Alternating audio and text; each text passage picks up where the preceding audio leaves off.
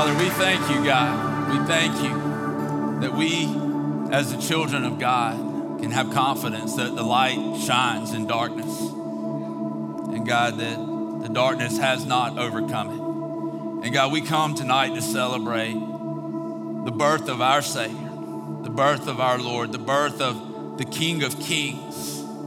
God, we thank you for that. We thank you that tonight we can gather and worship you.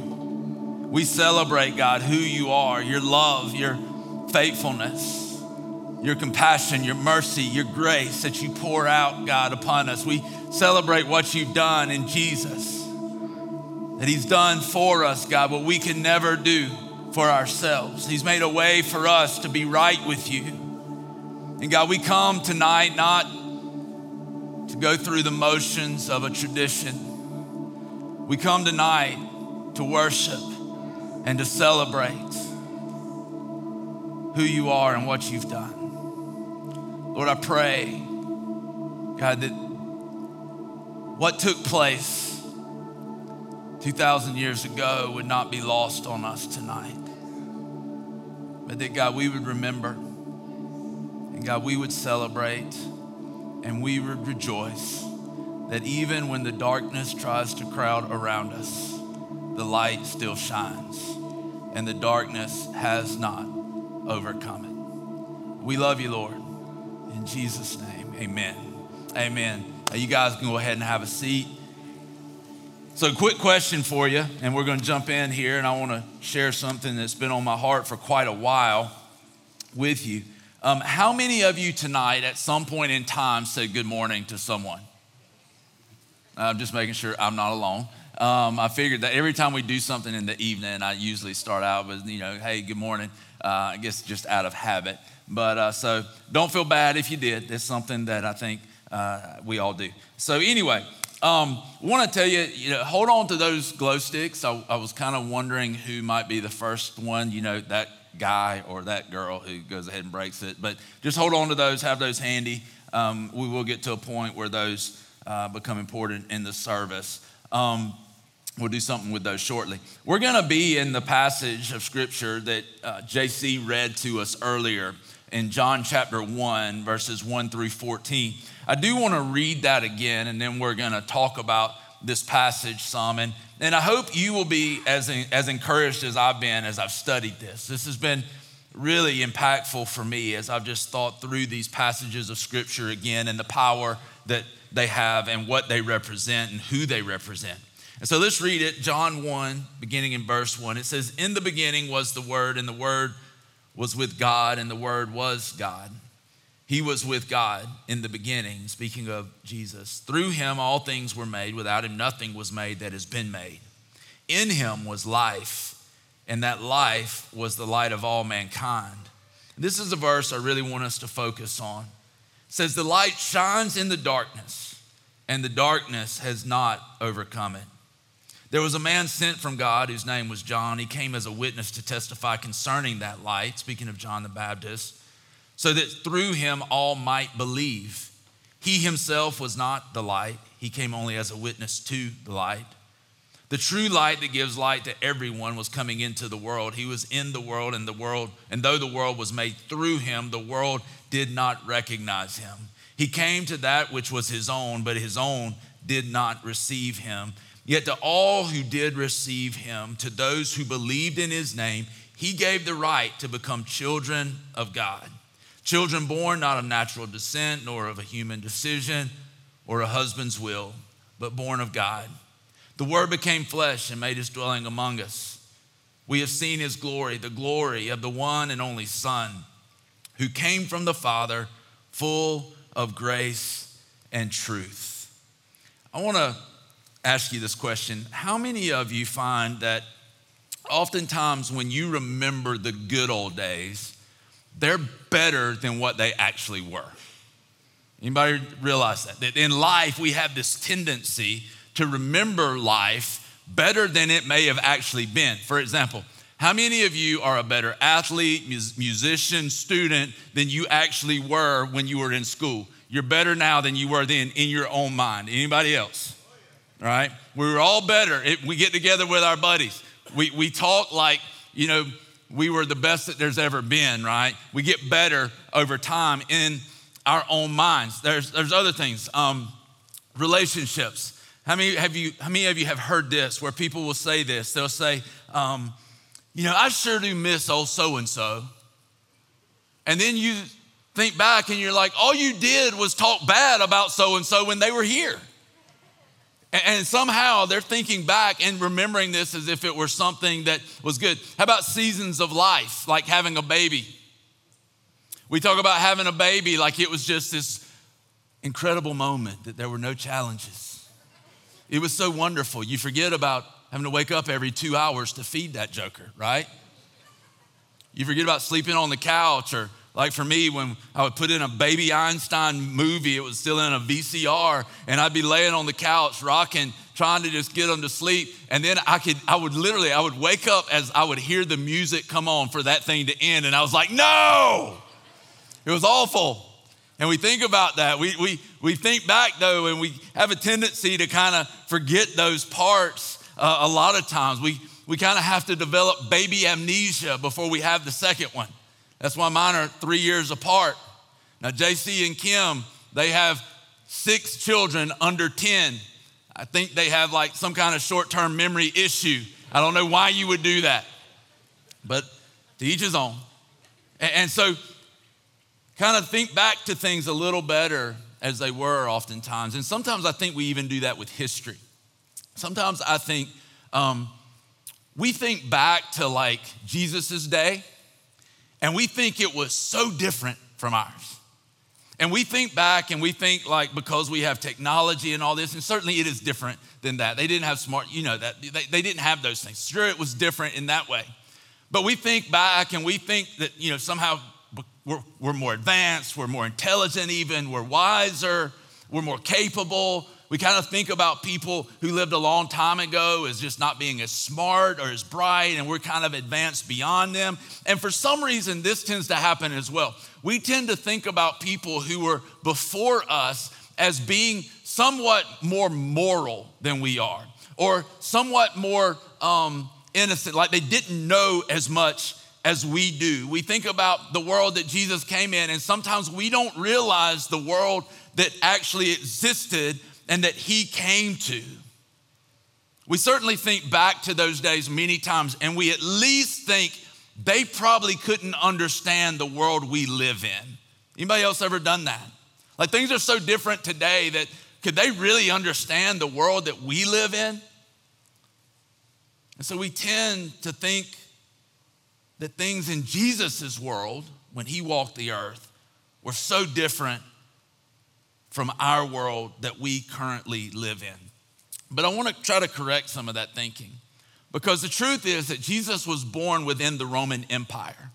And the Roman Empire was much of its culture centered around intellectualism, like gaining knowledge and, and really trying to um, be masters in, in philosophy and all of these different things. And so there was this great desire for attaining knowledge. Uh, the Roman culture centered largely, uh, a big part of it was sensualism, all kinds of sin and immorality. It, it was prevalent within this Roman Empire. If you even take one city, that's mentioned in Scripture several times. One city that's mentioned in Scripture over and over, actually, two letters that Paul wrote to this city. You look at the city of Corinth, it was known for its immorality. It was known for the sin that took place there. It was a, a, a, place known to be very prosperous. There was a lot of money flowing around, but it was also known as a place that had a very independent spirit. And when you combine the prosperity and this independent, autonomous spirit, there was all kinds of sensuality that was happening. It was so much so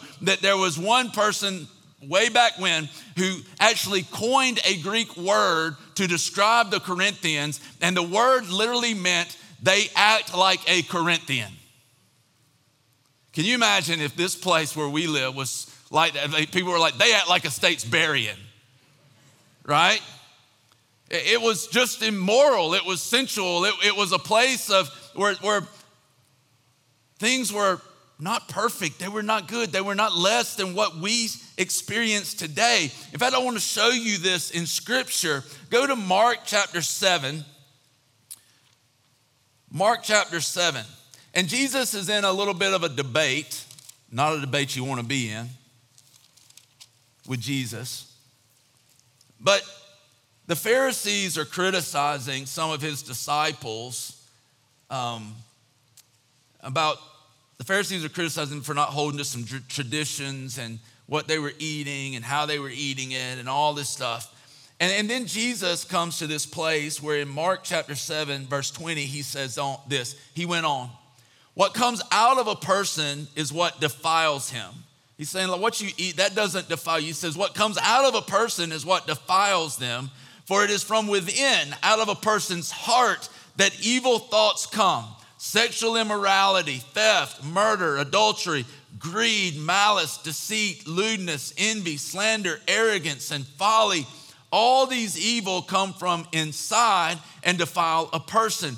Now, we could take a lot of different messages from this. All I want you to see in here is the things that he mentions. He mentions sexual immorality, theft, murder, adultery, greed. I don't even have to keep going. Do we see any of that around us today?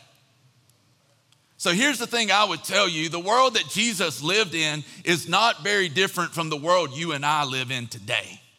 There was still darkness around, there was still sin around, there was still evil around. It was still very real in his day. And we can try to say the Bible is antiquated, the Bible is old and has no relevancy. That sounds pretty relevant to me. If we can find truth, and I believe we have it in God's word, that deals with that issue, then it is still relevant today. And so when we look at this, this is all I'm trying to set up right now. I just want you to understand this. The world that Jesus was born into was not perfect. The world that Jesus was born into was not somehow more moral, more right, more righteous than the world we live in today. And when we think about Jesus' birth, listen, because this is what we typically even come in on Christmas Eve thinking, is like when we, other than like I want to eat so I can go open my presents, which is what my youngest child is thinking right now. He's like, he asked me this afternoon, he's like, Dad, so how long is this service going to be anyway? I'm like, I don't know, about an hour. He goes, Oh, a little shorter than normal. I'm like, Yeah, probably. I'm like, You got something you want to do somewhere you need to be? I mean, I know what he's thinking. I've been 10 years old myself, right? But we often think, think this way when we walk into a Christmas Eve service or we think about Christmas, um, we think about the birth of Jesus, of course, but we often think of it like this like, oh, look, a baby, right? A baby. And we kind of think of it like that because babies are pure and innocent. We think about babies and you know, babies they're so cute and as long as they're somebody else's and we we we we just think about them like that. And certainly Jesus as a baby, he was pure, he was innocent, he was all of that. But here's the thing I want you to understand tonight the world he was born into wasn't. The world he was born into wasn't pure, it wasn't innocent, it wasn't right. And because of that, listen, listen, Jesus' birth was invasive. Because of that, Jesus' birth was offensive. Because of that, Jesus' birth was threatening. It wasn't, oh, look, there's a baby. It was invasive. It was offensive. It was threatening. Jesus' birth was threatening because it threatened man's independence and his sufficiency apart from God that he tried to attain. But now, listen, the Lord of Lords was born. It was threatening. It was threatening because it threatened, his birth threatened the rule of earth's kings because the King of Kings had appeared. We even see this in the Gospels. King Herod, when he found out about Jesus' birth, he was so disturbed, the Bible says, so threatened that he sent the Magi, go find out where this child was born and you come back and tell me. But they warned and they didn't go back. They, they tricked him and they went back another way. And Herod found out and he sent people, he sent people to go kill every boy that was two years and younger in that area because he was so threatened by this young king who had been born. Jesus' birth is threatening because it's challenged. It challenged and it exposed the religious system of his day and it threatened the livelihood of those who were profiting from it. The Pharisees couldn't stand him because you know what? If he was right, then they were wrong. And a lot of what they built their life on became heresy, and it threatened their very existence and their very identity. Jesus' birth was offensive because his life, listen, this is tough. His life reveals our inadequacies. Like when we look at Jesus, we see all of our imperfections, we see all of our flaws. It's offensive. His birth was offensive because it confronts our pride, our prideful rebellion against God, and it calls us to humble ourselves before that King of Kings and that Lord of Lords. Jesus' birth was invasive. It was invasive because he wouldn't settle for modifying our behavior. He wouldn't settle for modifying our behavior, or as Jesus even says in one of um, his rebukes of the Pharisees, just cleaning the outside of the cup. Jesus and his presence are invasive because they go into our heart. His, his word, his power, his spirit works on the inside. It's invasive. Jesus' birth was invasive because it was the light of God invading the darkness of a fallen world. And now it's invasive because those who follow him are called and equipped to penetrate the society around them with the light of Christ. I want you to understand that's what we're reading about in John chapter 1.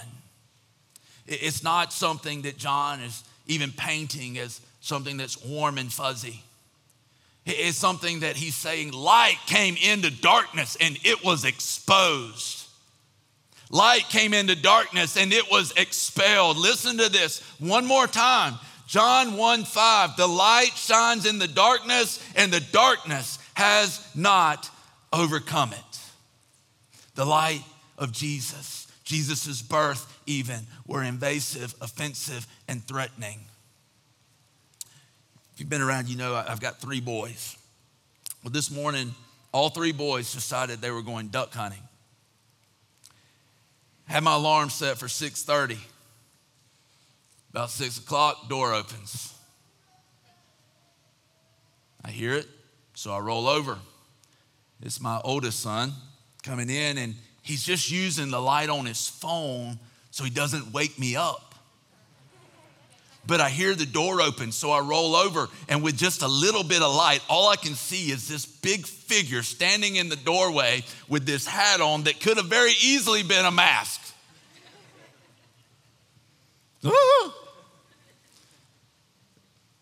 He comes over and he's asking me a question about something to do with one of the shotguns, and I, uh, and I roll back over. Then it was my middle son's turn. He comes in, but see, he approaches it a lot different. He comes in in the cloak of darkness. And when he gets to the bed, he just lays on me and gives me a hug. And he says, Hey, Dad, can I use your shotgun? so I roll back over. Now it's my youngest one's turn. Here he comes. I hear him coming. You can hear him coming. I hear him coming, so I just go ahead and roll over. And I'm like, What? He's like, Hey, Dad. it's like, that's all he wanted. So then I roll back over one more time. My oldest son comes back in. He's walking over to where we keep our hunting stuff, and he just flips the light on at this point. And he's like, "Oh my, oops, I didn't mean to do." I'm like, "Does it really matter at this point?" I mean, come on. So I just go ahead and get up. I help them get their stuff together. But when he flips the light on, you've all had this experience. When you flip that light on, what is it? It, it startles you. It's like I, I, I like to do this to my kids sometimes when they're asleep. Just flip the light on and watch their face. You know what I'm talking about? It's like they're asleep, especially my little one now. I walk in and flip the light on. He's like, he doesn't wake up. It's just like that. And so, that of the year, right? Um, but you know what that's like. It's almost like, too, when a bright light all of a sudden shines in your eyes, it's like you're almost temporarily blind. And, and we've all kind of experienced that, that startledness, that, that almost blindness of lights that just all of a sudden flash, hit you in the eyes. And when it's dark and someone turns on those lights, it, it penetrates. It's, it's invasive in our eyes. When they turn those lights on, it's offensive because it doesn't feel good. We don't like it. Um, when we turn the lights on and it catches us off guard, we don't like it. It's threatening because it wakes us from our comfort and a lot of what we've been experiencing that comfort that comfortableness. So no wonder guys listen to this no wonder john says that jesus was in the world and the world did not recognize him. It was startling. He came into the world. It was invasive. It was offensive. It was threatening. No wonder that his own did not receive him But when we look at the scripture, it says this.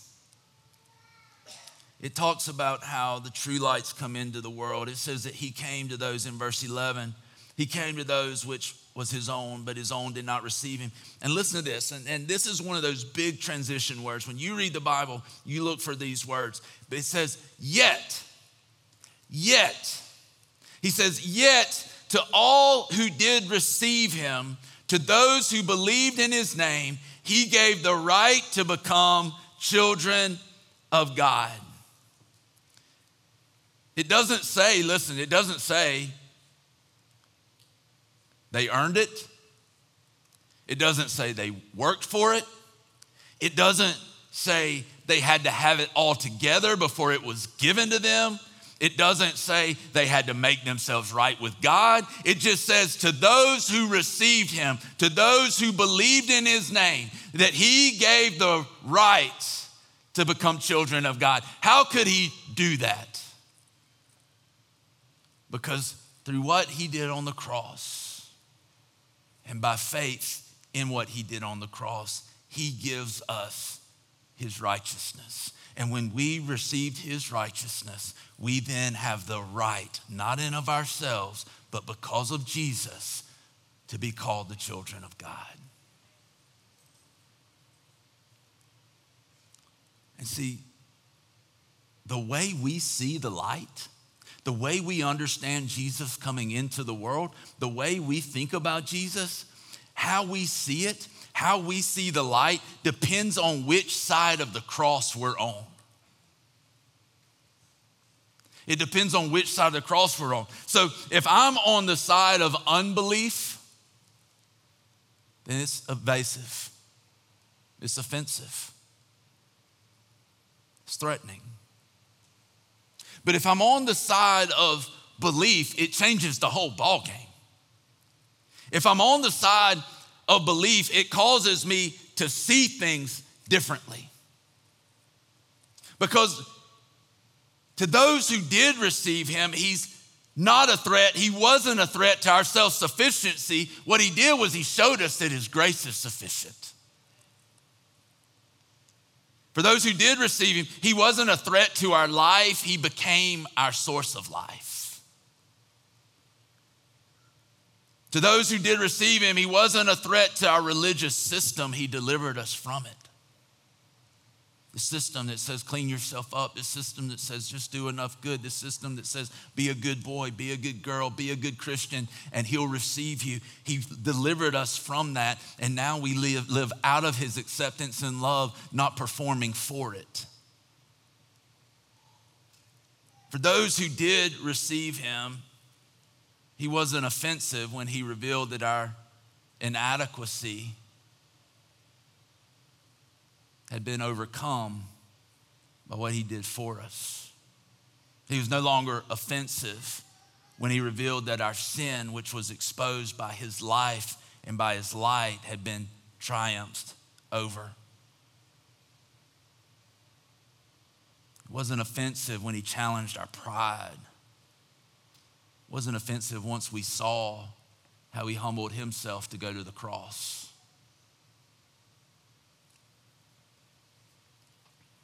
We even become thankful that His light is invasive because we realize He's working on the inside to change the outside, and I don't have to pretend I've got it all together.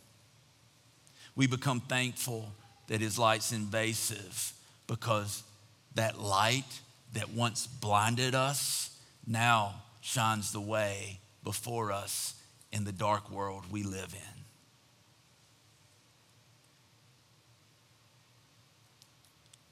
in the world we live in right now, and even before this, we all know 2020 was a year from hell, right?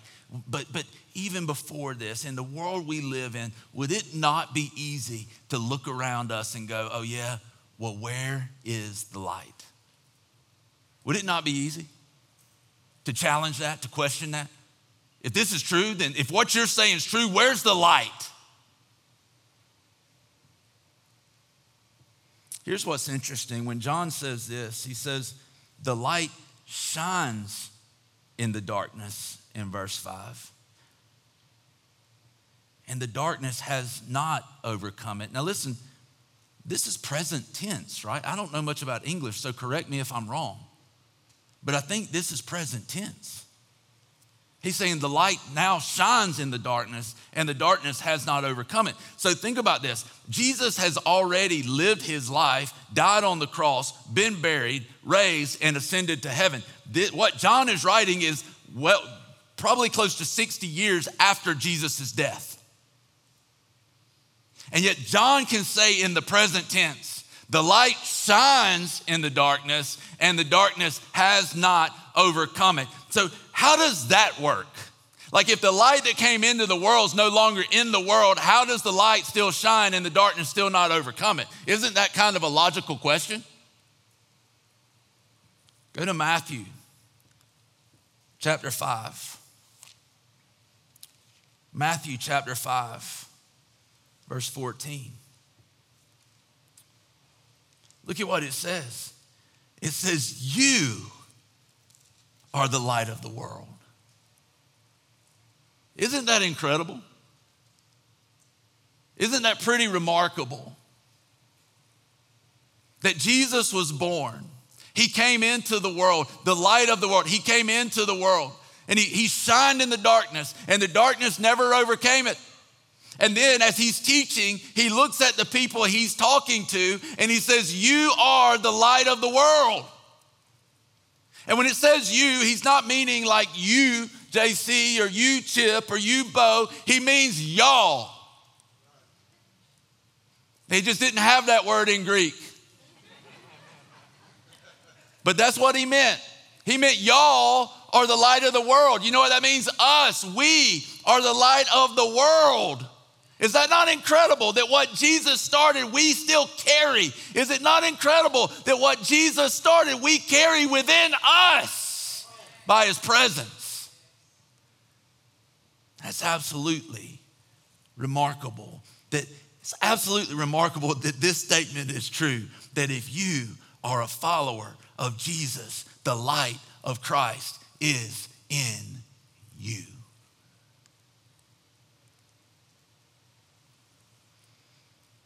Let me tell you this with all that's gone on in 2020, with all that's gone on in some of your lives for, for a lot of years, with all that's gone on in 2020, guess what? We're still here. Guess what? God's still faithful. With all that's gone on in 2020, guess what? The light is still shining. Let me ask you a few questions. And here's the thing I want you to do I'll try to go through these fairly quickly, but when I ask the question, I want you to participate. So if your neighbor's sleeping, elbow, particularly in the face. Um, let me ask you a few questions. And then when I ask them, I want you to participate. I want you to put your hand up and I want you to keep it up for just a minute, okay? Until we're done with asking the questions. If your arm gets tired, prop it up on your neighbor's head. Just lean it right up on there. But let me ask you this I, I just want to ask a few questions. These are a little bit probing. But how many of you lost a loved one this year? Keep your hand up. How many of you have had a struggle with a relationship this year? How many of you have faced fear at some point this year? How many of you have faced anxiety this year? How many of you have faced an illness this year? How many of you have faced a financial challenge this year? Some of you don't have three arms or you'd have them all up, right? How many of you have wondered if you were going to make it through the year? How many of you just think that 2020 was somewhat, maybe just a little bit of a dark year? Keep your hands up. Look around, look around. And here's the thing I want you to see is that when we think about these things in our spirits, in our hearts, and in our minds, it can feel like this.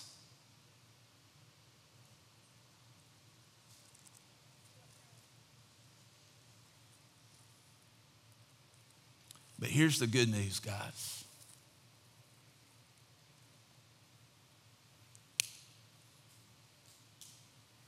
The light still shines in the darkness. And see, there were a few believers that came along and they followed Jesus, and the Holy Spirit filled their lives. And, and there were a few believers, and it was just a few. It says 120 gathered in that room. 120 gathered when the Holy Spirit was given. And the Holy Spirit filled those first believers. But you know what? There's a whole lot of us now. And all throughout the letters, the writers of the letters, whether it was Peter, whether it was Paul, whether it was John, Whoever wrote those letters, they wrote those letters and there was so much encouragement. Just stand firm in the faith. If you'll stand firm, He's coming. And the thing I want you to be encouraged with tonight is that the light is still shining in the darkness. Listen to me. The darkness has not overcome it. And that's not just a promise for yesterday or today. That's a promise for tomorrow and next week and next month and next year. And guess what? It's a promise for eternity. That the light will shine in the darkness and the darkness will not overcome it. The light of Jesus will shine. Father, I thank you tonight, Lord that the light of Christ is still shining. I thank you that there's not enough power in hell to put out that light. I thank you that the darkness has been exposed. Satan, you've been exposed for who you are. You're a liar, you're a deceiver. But tonight we stand firm on the truth that Jesus has had the last say. And we will continue to stand firm on truth that God, your light will not be extinguished and your light lives in us. And as we've looked around and we've seen the people around us, the followers of Jesus who've held up this light, God, sometimes we can't see it tangibly, but tonight we know it's represented by all of these lights that we're not in this together. And we, you, y'all are the light of the world. And we thank you for that. Tonight we grab hold of that light, we grab hold of your truth, we grab hold of it by faith. And we thank you, God, that we can stand firm on your promises. God, this isn't about anything tonight other than worshiping you, remembering you, thanking you for who you are and for what you've done. And tonight, especially, as we celebrate the birth of our Savior, the Lord of Lords, and the King of Kings especially tonight as we celebrate the fact that the light shines in the darkness and no darkness of hell can overcome it. We love you, Father. In Jesus' name, amen.